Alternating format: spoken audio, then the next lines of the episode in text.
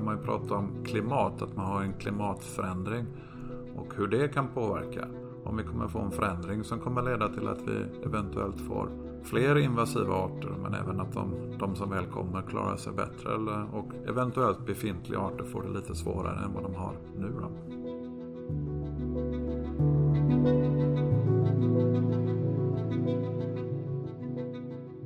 Övergödning, försurning och föroreningar, det är bara några av de hot som finns mot arterna i havet. Samtidigt så pågår en klimatförändring som både ser ut att förvärra de redan befintliga problemen men också skapa nya. I SMHIs poddserie Havet i förändring så får du möta forskare och experter som arbetar med att ta reda på hur havet egentligen mår och vilka framtidsutmaningar som finns.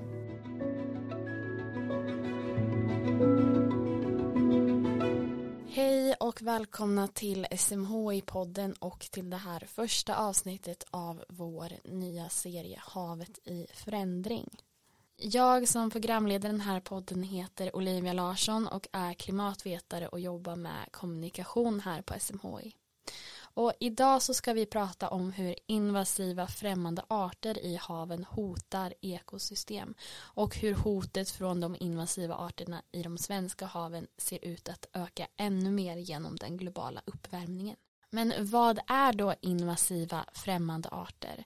Det ska vi nu höra Björn Källström, doktor i marinbiologi, förklara. För det första som jag kanske ska ta upp då det är ju det här begreppet invasiva främmande arter.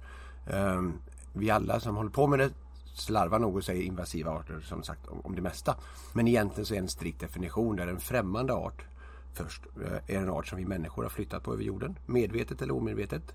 Och sen efter en stund då, och det är det vi håller på med här i projektet också, så får man ju se om det nu kommer en ny art, kommer den påverka ekosystemet, den biologiska mångfalden eller oss människor på något negativt sätt? Om den gör det eller om den har potentiellt kan göra det, då kallas den för invasiv främmande art.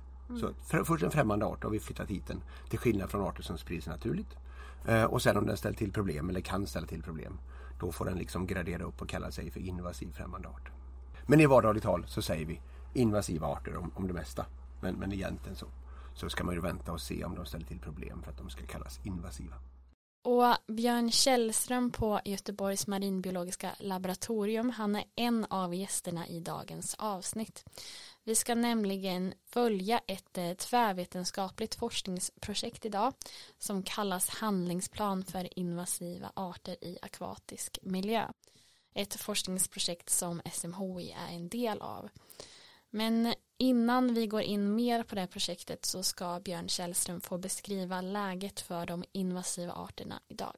Tittar man på det över världen så, så har ju då invasiva främmande arter ställt till problem på många ställen i havet. Där det finns liksom många exempel på, eller flera exempel på när det verkligen kan gå illa. Eh, och anledningen till varför man är på tårna är ju för att invasiva främmande arter är med på listan över de fem största hoten mot den biologiska mångfalden. Tillsammans med klimatförändringar och att vi fiskar mycket och allt vad det nu är. En av de största hoten mot den biologiska mångfalden är ökande problemet med invasiva främmande arter.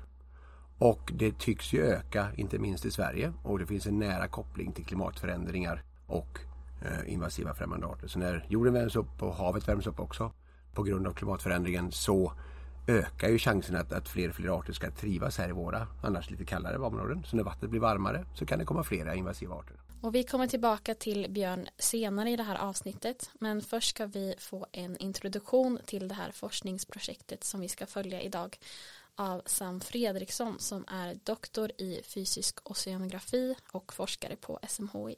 Det här projektet som vi jobbar med kring invasiva arter har vi delat upp i fyra olika steg.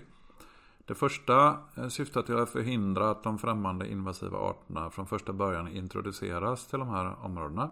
Eh, om de ändå har blivit eh, kommit hit så ska vi försöka upptäcka dem på tidigt stadie. Och det gör vi bland annat med eh, allmänheten och så kallad medborgarforskning.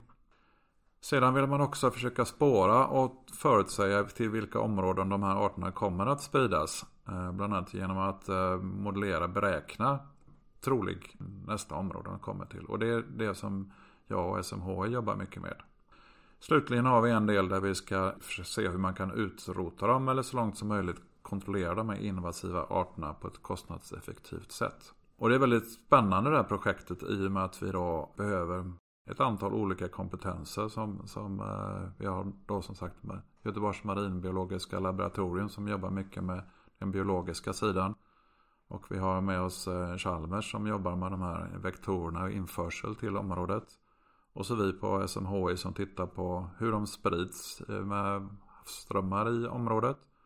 Och sen SLU då som sätter ihop den här bioekonomiska modellen och ska försöka se hur vi kan bearbeta de invasiva arterna så effektivt och kostnadseffektivt som möjligt. Och det här forskningsprojektet det fokuserar på ett område på den svenska västkusten runt Orust och Tjörn. Om man ser på två stycken olika sorters främmande arter och det är dels blåskrabban vars första fynd i Sverige man gjorde 2012 och sen är det den småprickiga penselkrabban där det första fyndet i Sverige gjordes 2016. Och för att vi ska lära känna de här krabborna lite bättre och för att vi också ska förstå hur de påverkar vår inhemska strandkrabba så har jag besökt marinbiolog Björn Källström och de här krabborna som finns på Göteborgs marinbiologiska laboratorium.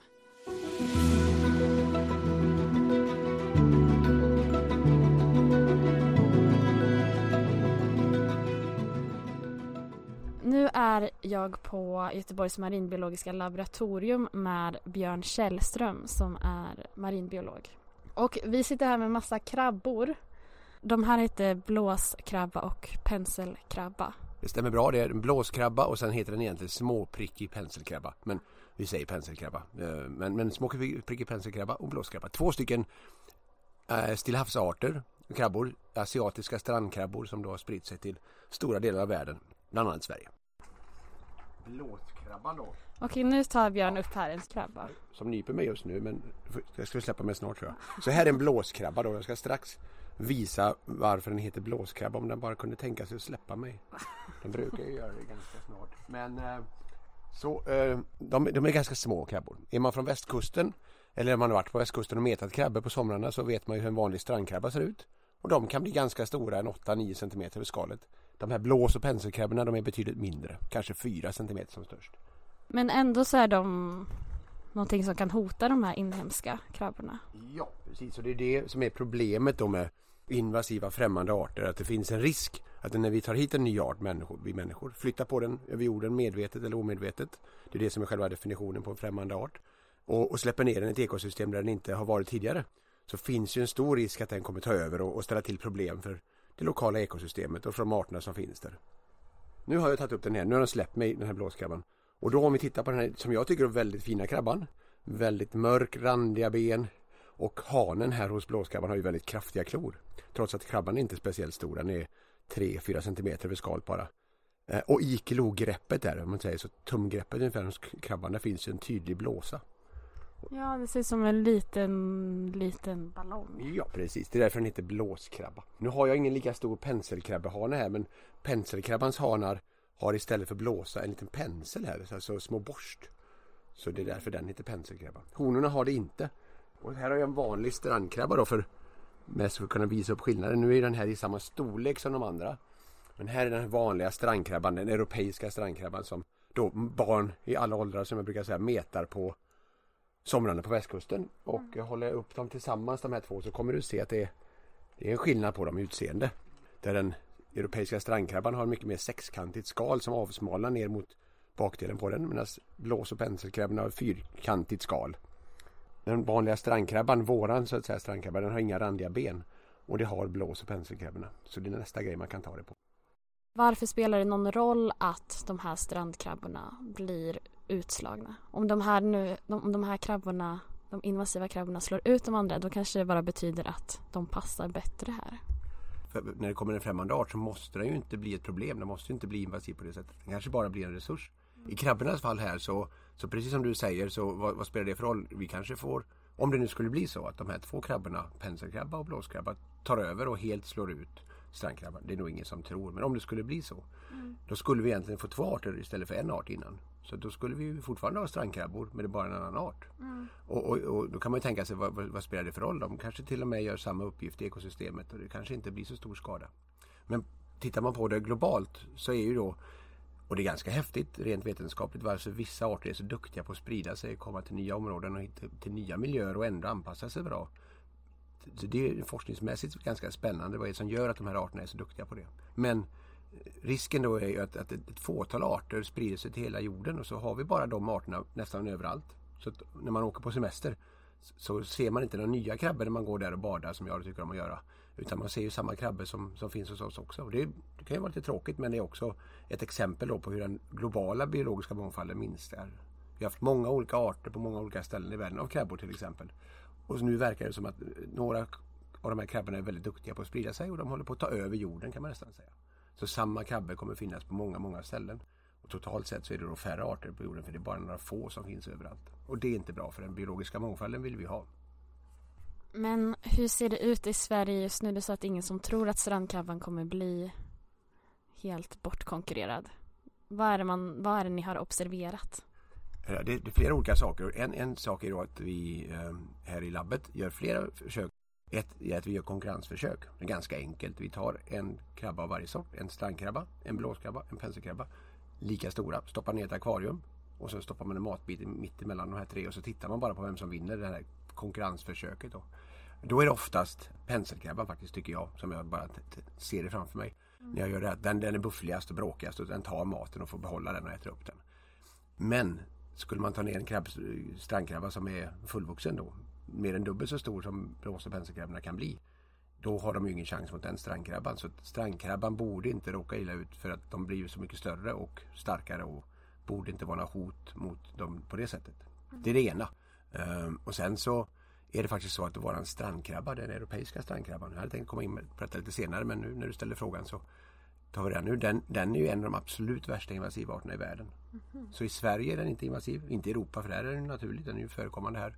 Men på många, många andra platser i världen så är våran europeiska strandkrabba, eller den svenska strandkrabban, eh, jätteproblem. Så i Nordamerika till exempel har de mycket större problem än vad vi har med blås och penselkrabborna av våran strandkrabba. Och därför är det också lite spännande vetenskapligt. Våran strandkrabba, om man får säga våran, eh, är ju så duktig på invasiv på andra ställen. Vad händer när den får besök av andra invasiva krabbor i sin egen när hemmiljö så att säga på svenska västkusten till exempel. Så, så flera saker gör att vi, vi tror nog inte att, att blås och penselkrabborna kommer helt utrota eh, eller tränga undan strandkrabban. Men de kommer minska antal säkerligen för det blir tre arter istället för en och de konkurrerar om födan och de konkurrerar naturligtvis om platsen. Så att påverkan kommer det bli.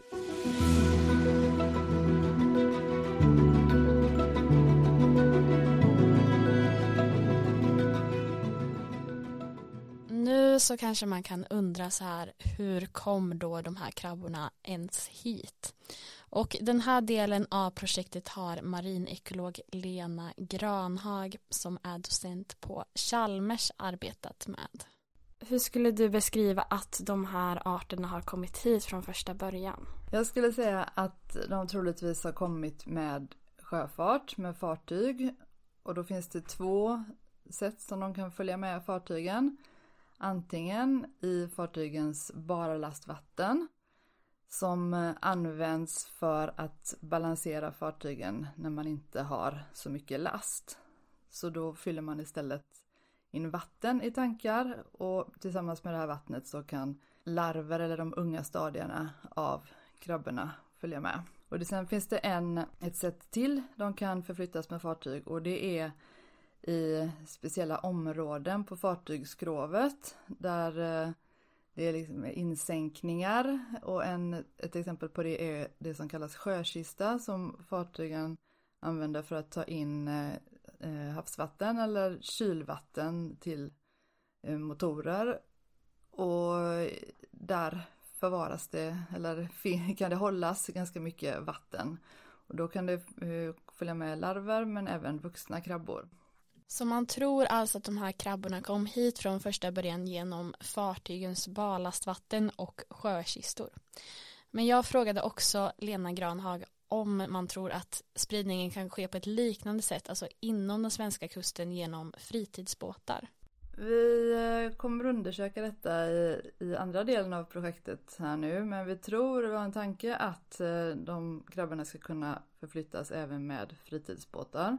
Och eh, då kanske det framförallt är att de kan följa med ankare på ankarkedjor och på det sättet flyttas från ett ställe till ett annat.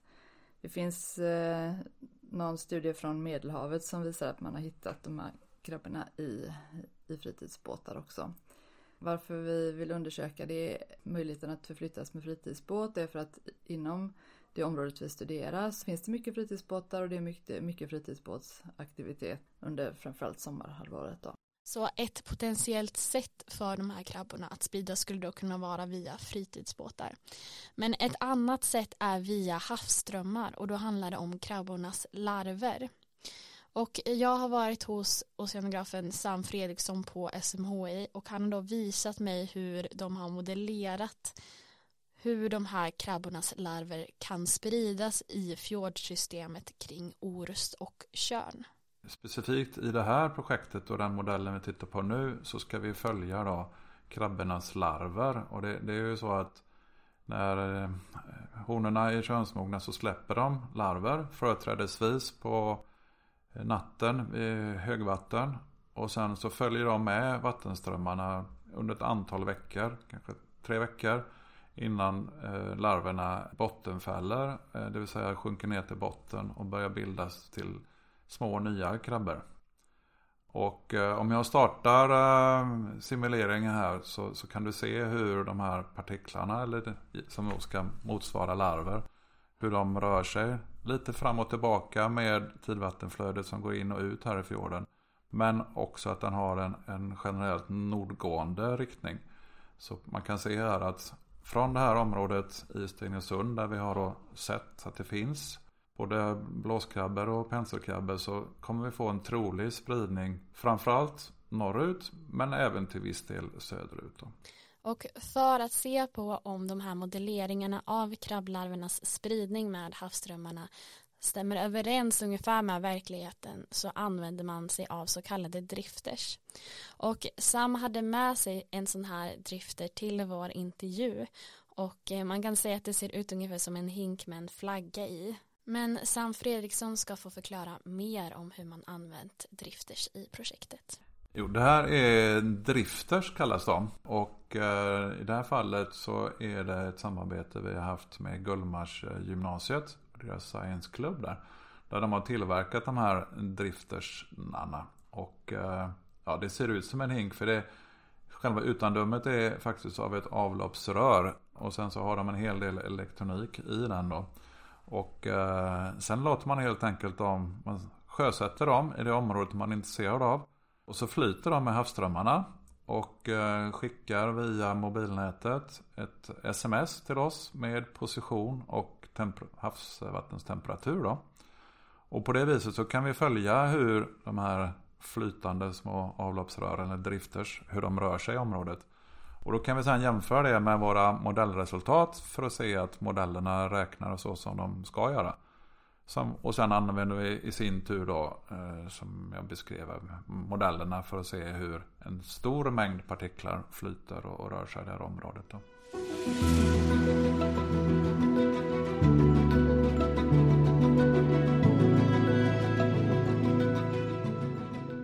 Statusen för de här krabborna idag är att de fortsätter att spridas.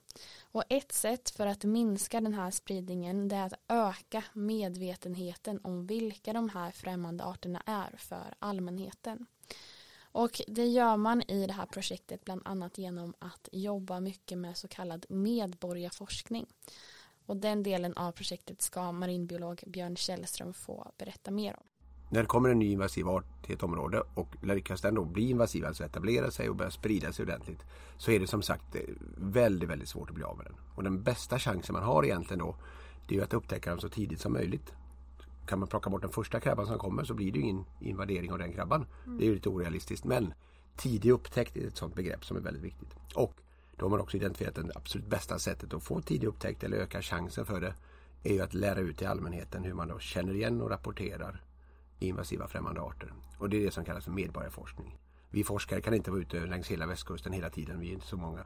Utan vi tar hjälp av alla människors ögon och öron, eller vad det behövs för att hitta de här invasiva arterna. Inte minst eh, eh, krabbmetande barn då är ju väldigt, väldigt bra medborgarforskare i detta fallet. Och sen så eh, lär vi dem också hur man rapporterar det och Havs och vattenmyndigheten som är den myndigheten som har hand om invasiva främmande arter i, i våra vatten eh, har en inrapporteringssida som heter Rappen. Eh, rappen.nu. Det är en del av Artportalen, den stora databasen. Där vi kan man gå in på. Då kan man, är väldigt enkelt. Man tar en bild med sin mobil på en krabba man har fångat. Gå in på rappen.nu. Då kan man identifiera vilken krabba det är och så laddar man upp en rapport väldigt enkelt. Så kommer det till oss forskare. Och ni hade varit med något skolprojekt? Ja, för erfarenheten var ju när krabborna dök upp. Blåskrabban kom 2012 tror jag till svenska västkusten och penselkrabban några år senare 2016. Eh, de första åren så var det bara barn som hittade krabbor. Vi fick in rapporter, vi fick in krabbor för vi åkte och hämtade dem. De var ganska sällsynta i början, eller få. Så vi var intresserade av att få in så många som möjligt. Och barn lämnade in krabbor till oss. De hittade dem, de metade krabbor. Vi själva, vi forskare, åkte ut för att leta efter krabborna. För vi tänkte om barnen hittar, då ska väl vi också hitta dem. Vi hittade inga krabbor. Så det var faktiskt lite retligt eller pinsamt får man säga. Att I början så letade vi massor och vi hade massa burar och grejer som vi testade med. Fick, fick inte en krabba medan barnen fortsatte rapportera in. Eh, och sen så småningom så lärde ju barnen oss hur man ska hitta dem då. Och, och då sen dess har vi också kunnat fånga dem. Och, och, och genom det så kom vi på att med skolprojekt är ju väldigt, väldigt bra. För det är barnen som har en chans att upptäcka de här krabborna. Och genom att då lära ut till lärare och sen till eleverna framförallt hur man känner igen dem och hur man rapporterar. Så har vi en stor, stor chans att få många rapportörer där ute. Så det har vi i faktiskt hela Sverige, inte bara västkusten utan hela den svenska kusten har vi ett skolprojekt där vi försöker lära ut detta till så många elever som möjligt. Kul. Ja. Vad kul att bara barnen Ja, ja det, var, det, det var verkligen. Sen till slut så fick vi, blev vi inbjudna till en strand där det var barn som hade lämnat in mycket blåskrabbor. Och så sa den familjen, men, men kom till oss så, så, kan ni få se hur vi gör när vi fångar dem. Då. Ja, ja, okej, vi åker väl dit. Och när vi kom dit och så, så visade barnen det att då var det lågvatten nämligen. Vi har inte mycket tidvatten i Sverige men lite grann kan det dra sig undan 10-20 centimeter. Så att det, de här stenarna som ligger precis i vattenkanten där krabborna bor under, att de ligger kvar i luften så att säga, vattnet drar sig undan. Och går man då och lyfter på de stenarna så ligger krabborna kvar under stenarna. Så det är det bästa sättet att leta blås och penselkrabbor. Lite lågvatten och så lyfta på stenar. Och när barnen hade lärt oss det så var det inga större problem att hitta själva sen.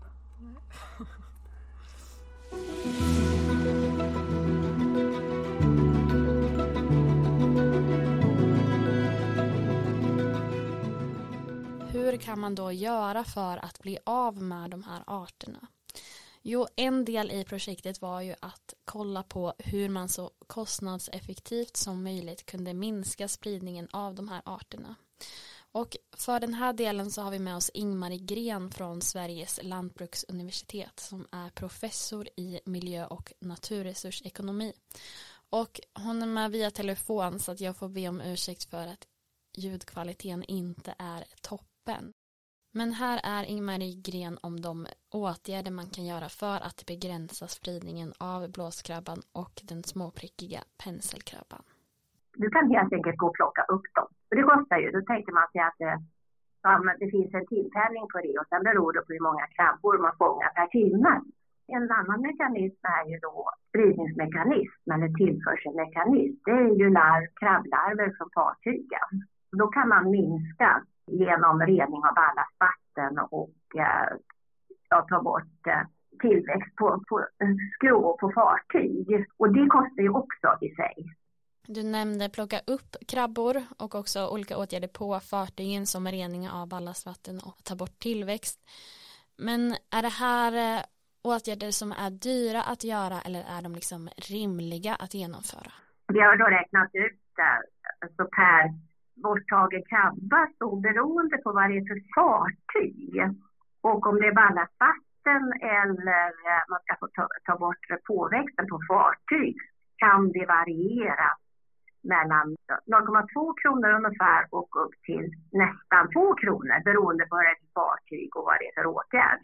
Mm. Och när det gäller plocka Eh, den ena krabban, penselkrabban, då är det billigare för att det är enligt vår biolog i projektet så är det tätare per kvadratmeter. Så det kostar ungefär knappt en krona per borttagen krabba medan blåskrabban kostar då två kronor. Och då har det räknat med genomsnittlig timpenning för kommunalanställda i Sverige.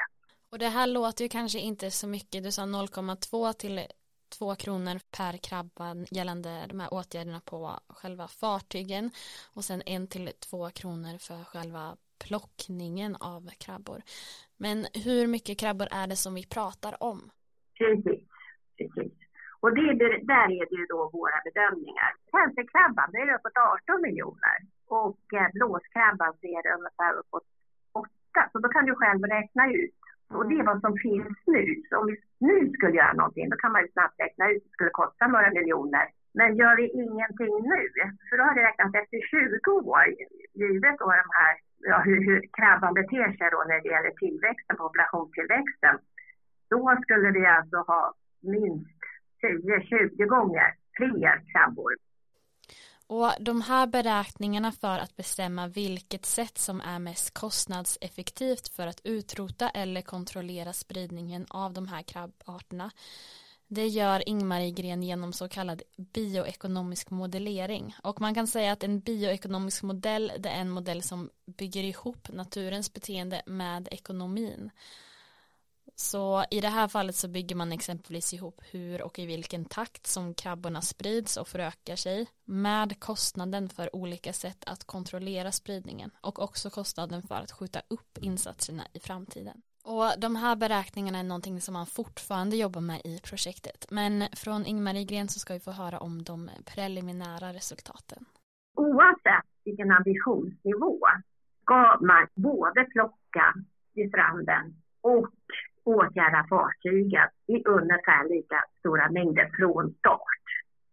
Mm. Så att man ska plocka 3 till 4 miljoner krabbor per år egentligen från, både från stranden men också få bort från, från fartygen. Så att det, det är ju en ganska enkel regel. Och när är det man behöver göra det här? Från start. Mm. Så från nu? Från nu och, och, och, ganska regelbundet. Så man måste hela tiden se till att plocka bort det nya samtidigt som man måste plocka bort det som redan finns.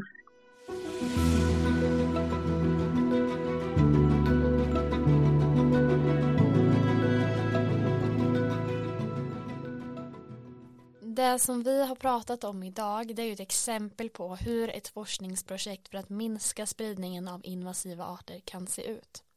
Och det här är forskning som behövs nu för att i ett förändrat klimat så förändras ju även arternas förmåga att överleva i sin nya miljö.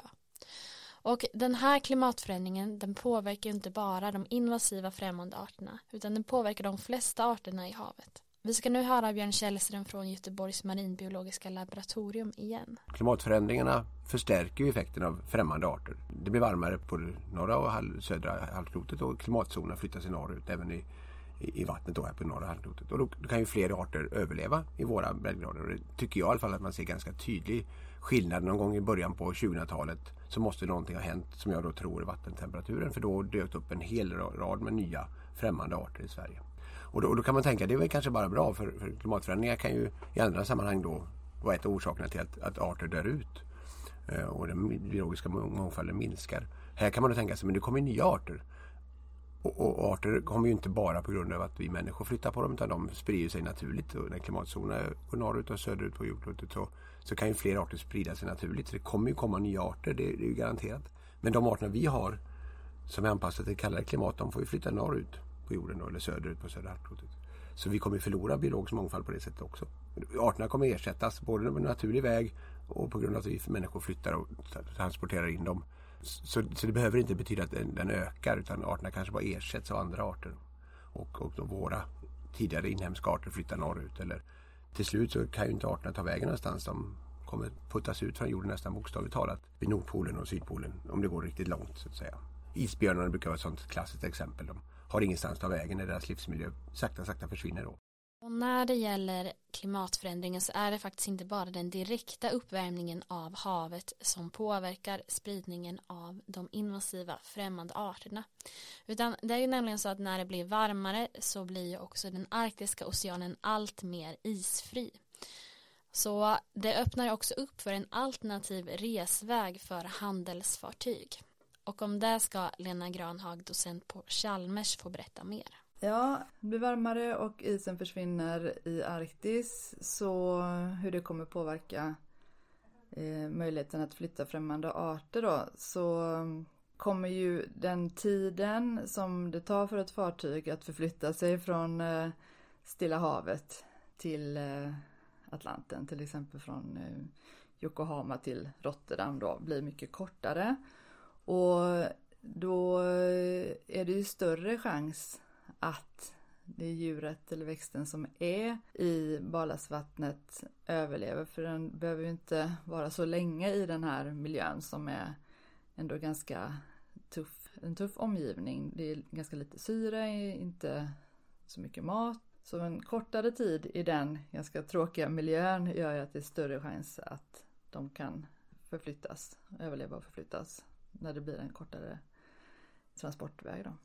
Och det forskningsprojektet som vi har fokuserat på idag det har ju handlat om ett ganska litet geografiskt område omkring Orust och Körn. Men man vill ju veta mer om den här kopplingen mellan klimatförändringen och de invasiva främmande arterna. Så man ska faktiskt påbörja ett nytt forskningsprojekt. Vi hör Sam Fredriksson, oceanograf på SMHI om det här. Ja, nu har vi beskrivit det här forskningsprojektet som var lokalt kring Orust Körn och eh, hur det ser ut i nutid eller nära framtid. Eh, parallellt med det så har vi precis startat upp ett eh, nytt forskningsprojekt som är gemensamt kring ett större område och tittar, fått deltagare från Norge, Danmark och Sverige. Där vi som sagt både ska titta på ett större område och transportvägar och man pratar även om, om invasionsnav där, där de här invasiva arterna kan finnas till exempel i Limfjorden och sen hur de sprider sig då till till exempel Sverige och, och Norge och även andra delar av Danmark såklart. Eh, så dels så tittar vi på ett större område i det här nya projektet. Men vi kommer också titta på längre tid och längre tidsskalor. Och då börjar man ju prata om klimat, att man har en klimatförändring. Och hur det kan påverka. Och då tittar vi dels på hur, hur havsströmmarna kommer förändras i det här nya klimatet. Men vi tittar också på både hur salthalt och temperatur kommer förändras. Och man har väl sett det att vissa av de här nya främmande arterna, några behöver till exempel ett visst antal dagar för att kunna fortplanta sig i sin nya miljö.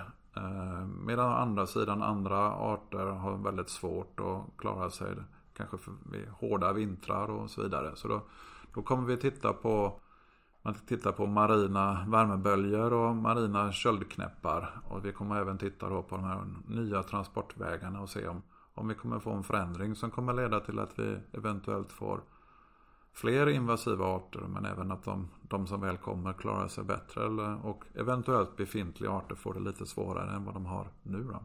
Och med det så avslutar vi dagens avsnitt som har handlat om invasiva arter och hur de påverkas av ett varmare klimat. Och medverkande forskare i podden har varit Sam Fredriksson, doktor i fysisk oceanografi och forskare på SMHI. Björn Källström, doktor i marinbiologi från Göteborgs marinbiologiska laboratorium. Lena Granhag, marinekolog och docent på Chalmers. Ingmarie Gren, professor i miljö och naturresursekonomi på Sveriges lantbruksuniversitet. Och alla har alltså arbetat i projektet Handlingsplan för invasiva arter i akvatisk miljö som finansierats av Trafikverket, Formas, Naturvårdsverket och Havs och vattenmyndigheten. Du har lyssnat på en podd från SMHI, Sveriges meteorologiska och hydrologiska institut.